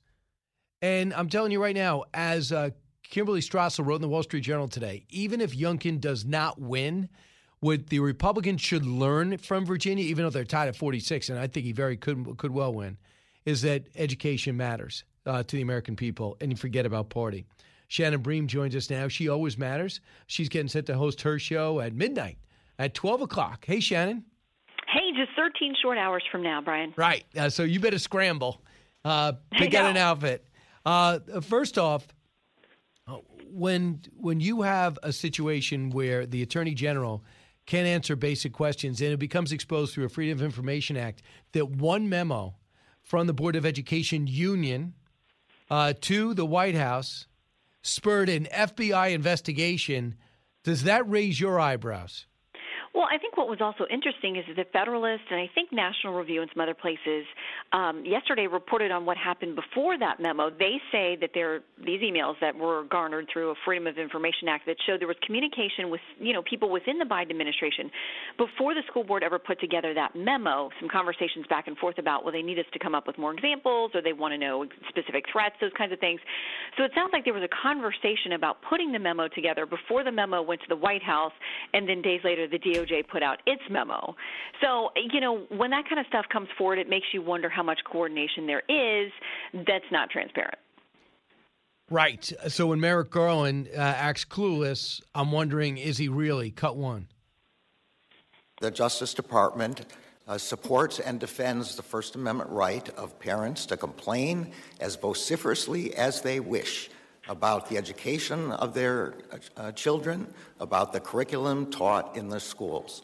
That is not what the memorandum is about at all, nor does it use the words domestic terrorism or Patriot Act. Like you, I can't imagine any circumstance in which the Patriot Act would be used in the circumstances uh, of parents complaining about their children, nor can I imagine a circumstance where they would be labeled as domestic terrorism. So the Department of Justice gets involved. They simply want to examine and curtail possible violence uh, at these Board of Education meetings. There's sheriffs, there's cops. Well, the right. FBI, what led the FBI to investigate these town halls? The White House was in discussion with the National School Board Association in the weeks leading up to this NSBA sending a letter demanding the federal law enforcement crack down on harassment, what they say is harassment of school officials. But Merrick Garland could not cite any any incident in particular, and right. how one memo and the communication through the FO uh, through the uh, Freedom of Information Act, how one memo that said it, it revealed the communication between the White House and the board ended up a movement by the FBI. That's mm-hmm. the mystery. Something smells like politics. Well, and the thing is, is that in, the, in those pre-conversations, according to those FOIA emails, there was obviously some concern that there wasn't enough supporting information, like we need direct threats, we need exactly what you're talking about, so we can take action or move forward on this. And then when you see the letter itself, that letter from the school board is the one that was making the accusations, but doesn't outline specific, detailed, numerous cases of threats. So when Jim Jordan, among others, was pushing the attorney general yesterday like, well, please tell me the data. We'd like to know. Of course, we don't think it's right to ever threaten somebody. Um, a matter for local law enforcement to handle, but please let us know about the cases. And Garland keeps citing back to that letter from the School Boards Association, which apparently didn't have a whole lot of meat to it. So, you know, Jordan was like, how could that be the uh, the entire basis for what you've now ordered that the DOJ and FBI are going to do with these parents if there really wasn't enough information in there in the beginning, at least, for anybody right. to think that this was worthy. So, yeah, you wonder if it's a it's a um, you know solution in search of a problem. Here is what Ian Prior said. As you know, he was a DOJ official who was involved in this whole incident in in Loudoun because he's a mm-hmm. parent and was targeted on a Facebook page, and now he's turned into a national movement. Cut six. I clearly saw somebody that is not in control of his own Justice Department. Uh, you know what I think happened here. There are reports, obviously, that the White House was aware of this letter, was working with the National School Board Association weeks before they put out its letter you know, I suspect that some of Garland's deputies and staffers were also working with the White House and the NSBA to send this letter. And I would not be surprised if this attorney general memo was already pre written and ready to go and be signed by Garland by the time that the NSBA sent that letter. I mean, they sent it on, you know, September 29th and the AG memo came out on October 4th.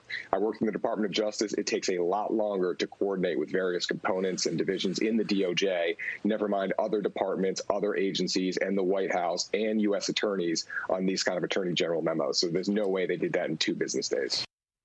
So you you, you know the the legal mind. You understand Washington is. I think he's 100 percent right.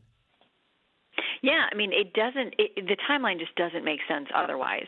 And you know, you mentioned Ian, and there are others out there. You know, there's a lot of this happening in the area where I live, outside of Virginia or outside of D.C. in Northern Virginia, Loudoun County, and other um, school boards, where we find that there were actually groups on Facebook that were aimed at kind of taking a list of parents that were viewed as troublesome or needed to be um, kind of quieted or silenced. And so when you see that kind of stuff happening in a coordinated way, and then this thing pops out seemingly out of thin air, yeah. and I had at least one source that told me when this thing was coming together, they said the FBI wanted nothing to do with it. I think there were there there were people there who saw the problems with enforcing it and how it would be viewed, and they thought it was unnecessary, and they tried to to push back, and the DOJ said you're doing it. So, uh, you know, it's clearly raised red flags for people along the way. Absolutely. So let's pivot, if we can, to this whole vaccinated, unvaccinated, you're fired unless you're vaccinated policy. Uh, as I brought up, the president misstated the Fox policy that mm-hmm. we have a testing option if you're not vaccinated. Do you have that in Washington? Yeah, we do. Yeah. So, I mean, if, if there's no one that says you got to be vaccinated to come in the building and keep your job here. You can be part of a testing um, system that you know is not at your expense. It's it's part of company policy, so uh, it's not accurate to say that you got to be vaccinated to keep your job. So here's uh, the question that Anderson Cooper gave. He, he did an interesting approach. Anderson Cooper sometimes would give the question and the answer, which I would enjoy that for my teachers come test day. Uh, mm-hmm. It's very fascinating that you have to do that for a president. Uh, here's Joe Biden on the vax mandates. We got it all wrong. Cut 28. Should police officers, emergency responders be mandated to get vaccines? And if not, should they be stay at home or let go? Yes, and yes. Uh, by the way, I waited until uh, July to talk about mandating because I tried everything else possible. The mandates are working. All the stuff about people leaving and people it, you have you have everyone from United Airlines to Spirit, all these airlines. We're not going to get all 96, 97% of the people have gotten the vaccine. All the talk about all these folks who are going to leave the military if they're, they're mandated, not true. How much? What? Where? Who's talking to him? People are going to be leaving the military when the deadline hits. It is true. And and Delta does not have the mandated policy. Uh, mm-hmm. Southwest has backed off the mandated policy. Delta has a testing option. I'm not sure about United, but they're losing five five percent of their workforce. Is that okay? Well, and the thing is, is that yeah, he's going to keep saying mandates work because, of course, the people who truly uh, have a reason that they're not going to comply are going to lose their jobs over it. So yeah, you can say 99 point whatever percent of your workforce is complying when all the people who were choosing not to um, are gone or, or they leave. I mean, of course, that's going to change the numbers. And for a lot of people, they just can't. To them, it doesn't feel like a choice. If they've got to pay the rent and feed their kids, and make car payments or do whatever they have to do, um, and they they can't afford to do that by walking away from their job, they feel coerced. They don't feel like that is a choice. So that's one thing. And also, our first responders, I think we all know last year, way before there was a vaccine, were working on the front lines. We're showing up Yeah. to emergencies, doing everything else. I- I'm guessing a big chunk of them have natural immunity, and that's something this administration has to start taking notice of. Um, I see very few people ask Dr. Fauci about it, but when they do, he struggles to say that it's not a valid uh, option to recognize that somebody's body may have built a multi-layered defense already to the virus, and you should at least consider that in making decisions about vaccine mandates. Last thing, and you, if you feel like you're done with me and you want to go home, you can. Could you want to do one more topic? Do you want to think the about it? The good thing is I'm already at home, so I can take a little bit more kill me. you can. All right. Not many Yeah, people sure. say yes to that. When I give them the option, they usually leave. I'm sticking around. Good. The NIH evidently did say that we did do a little bit of funding of uh, Mhm. of uh, gain of function research in the Wuhan lab. Here's Congressman James Comer, cut 34. I mean, this proves all along that uh, this lab, this virus was started in the Wuhan lab. And this proves all along that American tax dollars were used to fund gain of function research in the Wuhan lab. The national, uh, the NIH knew this all along.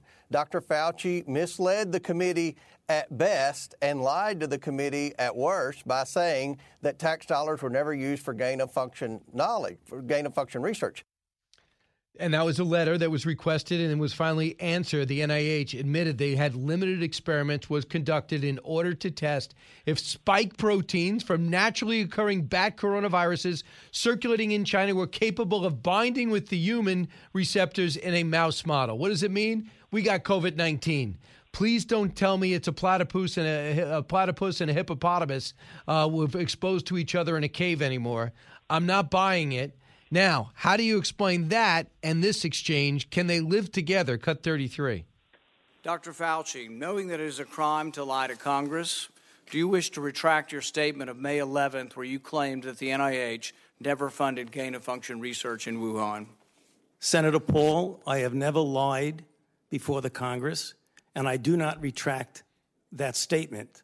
This paper that you are referring to was judged by qualified staff up and down the chain as not being gain of function. what was, let me take- finish. You take an animal virus and you increase its transmissibility to humans. Right. You're saying that's not gain of function? Yeah, that is correct. And and Senator Paul, you do not know what you are talking about, quite frankly. And I want to say that officially. You do not know what you are talking about. Hmm. Shannon, you you are the you are the judge. You have an afternoon judge show. Uh, who's who's telling the truth here? The NIH I- came out and said they're doing it.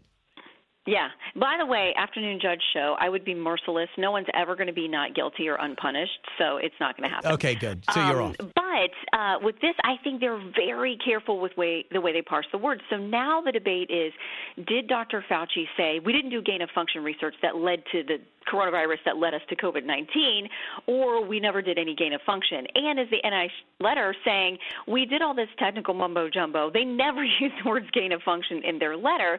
So I think everybody is very carefully parsing. We're playing with semantics here. Um, but I think Fauci will say what I've said all along is there's no gain of function that led to COVID 19. But the Oh, letter really? clearly says there's stuff that equated to COVID or to gain of function, but it then tries to say the evolutionary, um, you know, makeup of what we see in COVID-19 means that definitely didn't come from this. Yeah. But listen, I'm not a scientist, and, and China is never going to give us all the information that we need. But every time there's another trickle of information, it proves things that people said a year ago that got them canceled and kicked off social media. So I, I think time is on our side, hopefully, with getting to the truth. But it's not going to be easy, and they're never going to admit that they lied about anything. Uh, they want us to feel like we misunderstood. Right, not true. Jamie Metzl, a, a guy who works, I, I encourage you to talk to him tonight. I think it's a much different story. Shannon, uh, it was great doing the five with you last week. So much fun. Was Right. it the highlight of your week? It, so far, yeah, it was. And I was watching my Last week. daughters play soccer on my iPad. I know, and that was watching funny. too. Uh, that was By the way, did they win? Uh, one won, one lost. They were playing at the same time. well, yeah, I hear the ties are a good thing in soccer. I don't know. Mm, that's true. Um, Thanks, Shannon. Thanks so much. Appreciate it. Have a great weekend. Going to watch you at 12, uh, 1 408 7669. I see you on the board. Join us. Listen and pick up on some things you didn't know before. You're with Brian Kilmeade. The from the Fox News Podcasts Network. I'm Ben Domenech, publisher of The Federalist, and I'm inviting you to join a new conversation with the smartest thinkers out there about the country and where we're going. Subscribe to the Ben Domenech podcast. Subscribe and listen now by going to foxnewspodcasts.com. Fast as three hours in radio. You're with Brian Kilmeade. The BBC has released its list of 100 greatest TV series of the 21st century. Somehow we just missed the cutoff. Must have been those episodes with Kilmeade dragging us down. Talk, talk about dead weight. I mean, why do I do that show? I mean, why? I mean, I, why do they book you? Because you're the reason they didn't make the list. right, Allison. How many times did they ask me to do the show? They they like you on the show, Right. They asked me to do the show, right? and you you generally say yes whenever you can. Right. It's this like weird, And almost abusive thanks relationship with them, right? You both you both like it. Right. But he has like he has a writer. So he's like he must be pushing his writers to somehow include me almost every night. It could be, and so we have another little one that's a little more visual, but we can play it because, um, in regards to the Netflix protest, Will I like it? yeah, they apparently there was something here at Fox yesterday. Now, this reminds all of us and me how awesome free speech really is. Check out this protest outside our offices earlier today. Hey, hey, ho, ho. Brian Kilmeade has got to go. Hey, hey, ho, ho. Brian Kilmeade has got to go. Hey, hey, ho, ho. Those are my people. The best part of that, though, they had little, they were Lego men. You Lego men? Lego men saying that you had to go, and they made a little sign saying "Kilmeade sucks." And are, is there going to be any pushback? I mean, aren't you watching my back? Is Eric watching my back? Anybody? I mean, we're all well, we're watching Gutfeld to then pull it back for you. because someone has to. All right. Um, I really, I'm going. I might take legal action. I don't think I have a choice. Are you going to like, as a real person with Lego figurines? Right. It will be. I am going to hire actors to sue him.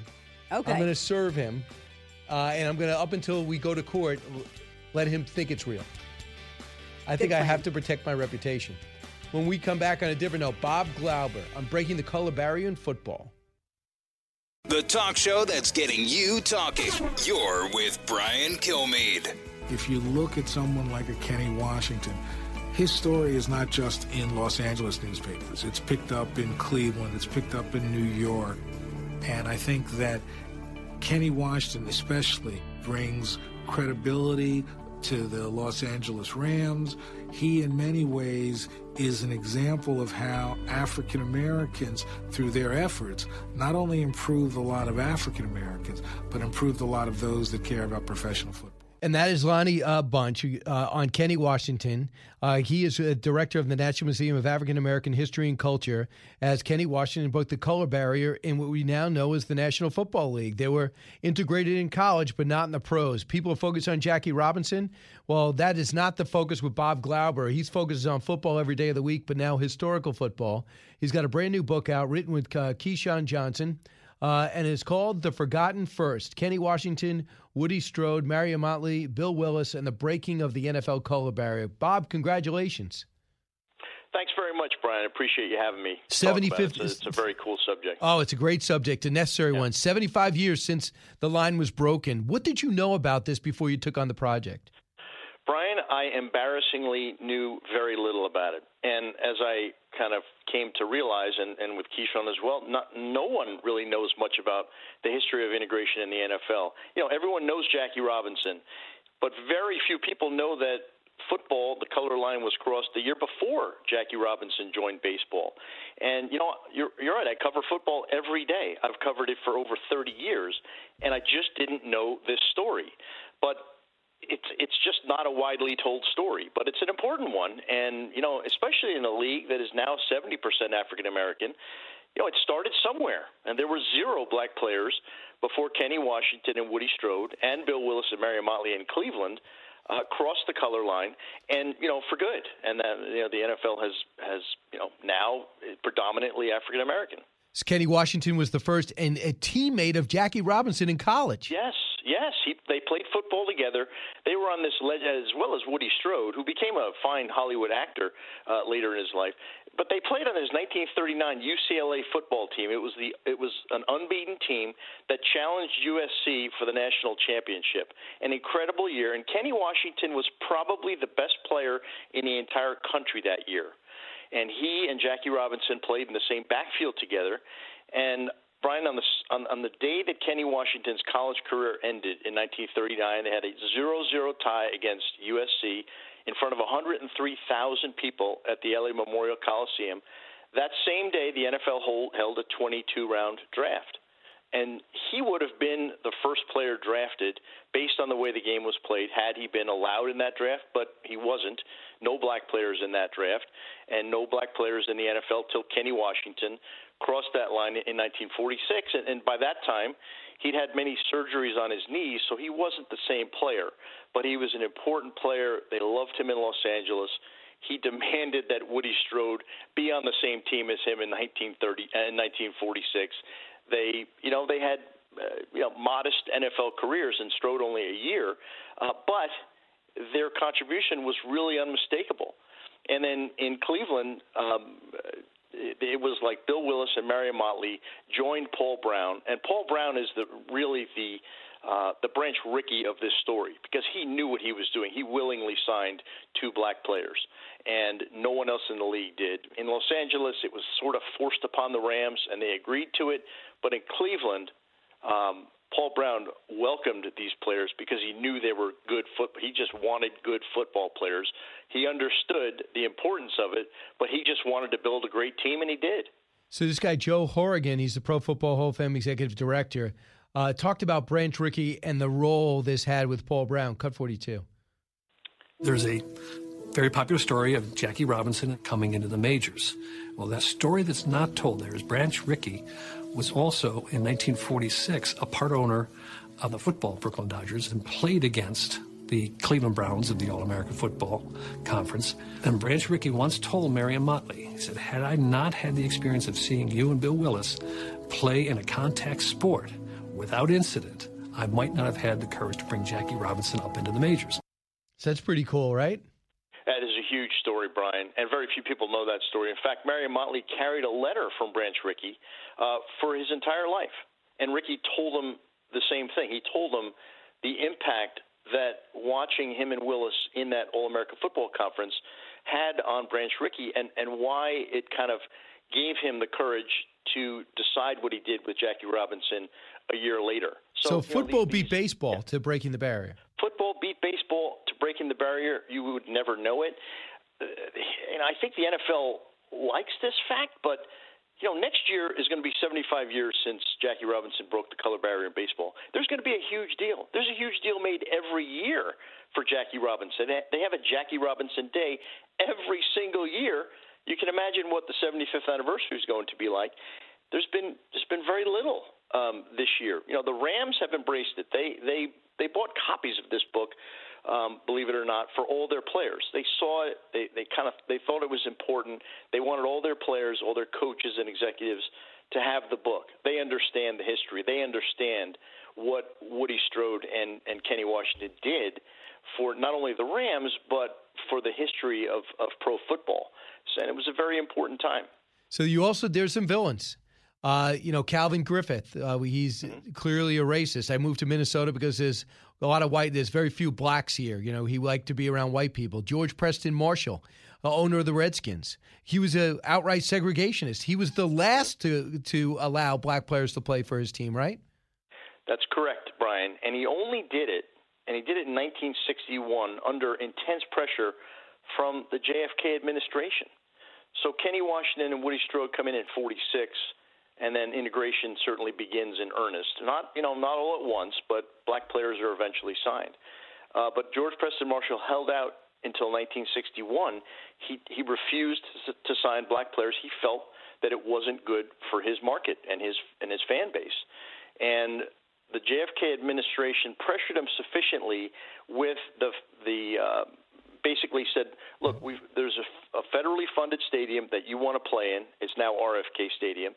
Um, you're not going to be able to play in it unless you integrate your team. Unbelievable. And a, a, a deal was brokered by Pete Rozelle and then George Preston Marshall, who made no secret of his disdain for, for black athletes on, on his team. He just didn't want them. And he finally relented. Um, and then the Bobby Mitchell trade with Cleveland, and Bobby Mitchell became the first African American player uh, on, on Washington in, in 1962. And I believe he was honored at the game I was at. I was at the Redskins Giant game uh, this year. It, first time You know, I was in Washington. Yeah, Brian, his number was retired Yeah. then, and that's why this story kind of resonates throughout history. And, and we talk about current events. You know, we talk about when George Preston Marshall's monument was removed last year um, in the in the wake of the George Floyd killing. And so, so this this you know threads of this story run from that time. Well, You know, there was a 12 year ban on black players in the NFL from 33 to 45, and then from that time to now, there are, are, are reminders of it. And even Kenny Washington and, and Marion Motley in particular. You know, Washington was a quarterback. Washington, Kenny Washington was the first black quarterback to throw a ball in the NFL, and he is not given credit for it. Um, hopefully, history will kind of realize that, and, and that'll be changed. But he did. He threw a pass. He threw several passes for the Rams during his career, uh, but history doesn't reflect that. And then you see the struggles that black quarterbacks have had over time, and now it's you know many of the dominant quarterbacks in today's NFL are African American. Marion Motley wanted to be a coach in the NFL, never got an opportunity, never. And that theme runs through today's NFL. So, so the, you know, this is just you know the arc of history doesn't just end with 46 and you know the, the color line is crossed. You know, things continue to evolve. Uh, Bob Glauber, our guest, two-time uh, winner of the New York State Sports Writer of the Year Award, National Sports Media Association, and selected for the 2021 Bill Nunn Jr. Career Achievement Award. But he's not quite done with his career yet, not by a long shot. His new book is now out, The Forgotten First, Kenny Washington, Woody Strode, Mary Motley, uh, Bill Willis, and the Breaking of the NFL Color Barrier. Now, about the men, were they bitter? Were they bitter that they had to work so hard that they had to break this barrier, that they didn't get the opportunities? In Marion Motley's case, I knew about him because I hosted a radio show with Jim Brown, and he raved about Marion Motley. Jim Brown thought Marion Motley was a better player than he was. And Marion Motley was a great runner, but he was also a great blocker, and that's something Jim Brown didn't didn't particularly like to do. Um, there was some bitterness, Brian, but but it was a, it was contained. Now, uh, Woody Strode was released after one year with the Rams. He believes, and he told his son this, um, that he was released because he was married to a Hawaiian woman. At that time, that was considered an interracial marriage, and the owner, Dan Reeves, did not want him on the team. He was released after a year. Was he bitter? Well, he once was quoted as saying, "If I had to integrate heaven, I wouldn't do it." You know, so he it was really a traumatic experience. He actually considered suicide um, after being released by the Rams. He was that devastated by it. I, I, Kenny Washington yeah, go ahead, was sorry. Ken, Kenny was somewhat bitter about it, especially you know Jackie Robinson got all the accolades, but you know I think he accepted it. He was happy with his life. He was a very fun-loving, free-spirited, and warm guy. People loved being around him. Uh, Motley a little bit bitter, and Willis absolutely not bitter. You know he went to the Hall of Fame along with Motley he ended up uh, working as a the commissioner of the Cleveland uh, and the Ohio Recreation Department, and he was he had a tremendous impact on young people. He he lived a very full and very satisfying, very meaningful life. So I would say Willis was not bitter about it. So one thing I so I have the President Freedom Fighter coming out on November second, and Frederick Douglass and Abraham Lincoln. And back then, you even go back hundred years from when you're talking about, or sixty years. Uh, the the you know the the racial attitudes they were just commonplace. You know, people on on freedom was one thing, but race uh, race equality was was uh, decades away. Uh, and it's just amazing along the way. As much as African Americans uh, worked hard and deserve all the credit, there was uh, heroic white people that stepped up along the way. Whether it's uh, you know famous abolitionists like John Adams and John Quincy Adams and Alexander Hamilton, and there's other unknowns like William Lloyd Garrison and Gerrit Smith. Besides, you mentioned Paul Brown. Are there other coaches that could see the injustice and took heroic actions? General managers, executives, people. I would say not many, Brian. Um, Paul Brown was the true hero of this story in terms of uh, a, a white person offering opportunity, and it was it was not widely accepted. Um, you know, the Giants. Tim Mara owned the team, and, and he was he certainly participated in the ban on black players during that time. But he signed Emlen Tunnell two years after the color barrier was broken, and that was a big deal for the Giants. And Tunnell turned out to be one of the all-time great defensive backs in NFL history, first yeah. African American placed in the Hall of Fame. Um, so, so it was a it was a kind of a grudging acceptance. You know, even George Halas. Now, George Halas, in 1940, he wanted to sign Kenny Washington. It's a famous story where owner he, of the Bears, yeah, the owner of the Bears, you know, founder of the NFL, wanted to sign him in 1940 um, after the college All Star game that year the best college players would play the, the, the NFL champions from the previous year. Halas went up to Kenny Washington and said, "Hey, I want you to I want you to stay in Chicago. Just just do me a favor and stick around for a little bit. I, I I'm interested in signing you." Now he went to his fellow owners, and he and he he ran it by him, and he he just couldn't swing it. Um, and they didn't approve it. And George Preston Marshall was very much against um, any black players playing in the NFL, and certainly wow. in Washington because he owned the southern market. That was the southernmost team in the NFL at that time, and, and Marshall felt that he he would be economically harmed right. if black players played in Washington. Think so about that. Yeah, it's it's unbelievable. Uh, listen, Bob, go out and get the book. This is an important book. Everybody listening right now, I do want to bring it to your co-author, Keyshawn Johnson. When Jon Gruden uh, quit after his emails were exposed in two, uh, from back in 2011 when he was with ESPN. This is what Keyshawn Johnson uh, said. Cut 46. Not only do you mock the size of an African American's lips, you also degrade owners in the National Football League as well as the commissioner.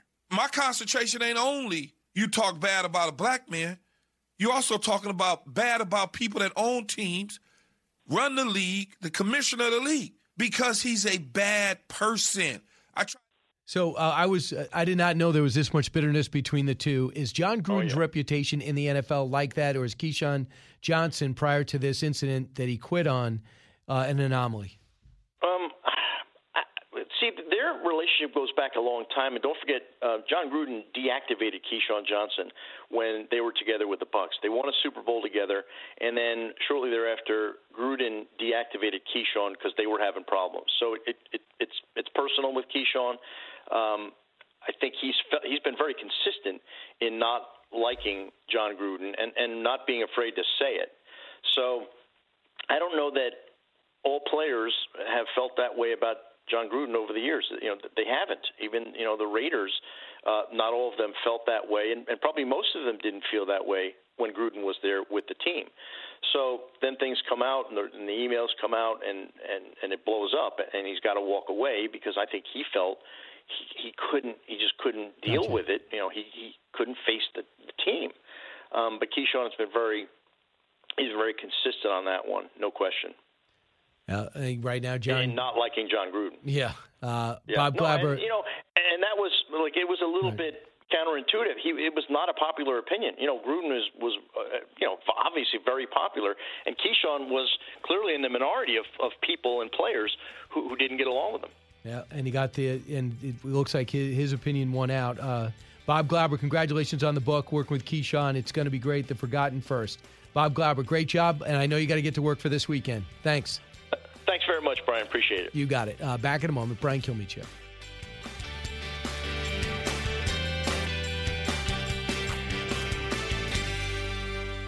More to know. Sponsored by Oxford Gold Group. Call 833 600 Gold to secure your retirement. So, this news is, is so stunning. An accident on the set of Alex Baldwin's movie Rust uh, the Bonanza Creek Ranch on the outskirts of Santa Fe, New Mexico, sent two members of his film crew to the hospital, and one of them has died. He had a gun. It was obviously uh, for this for the movie. A prop firearm was being used during the filming when it was discharged. Baldwin hitting the director of photography, uh, Halyna Hutchins, and director Joel Souza. Detectives are investigating. They talked to him. He's fully cooperating, uh, and she has passed away. Man, it's just terrible all around. He just tweeted this out.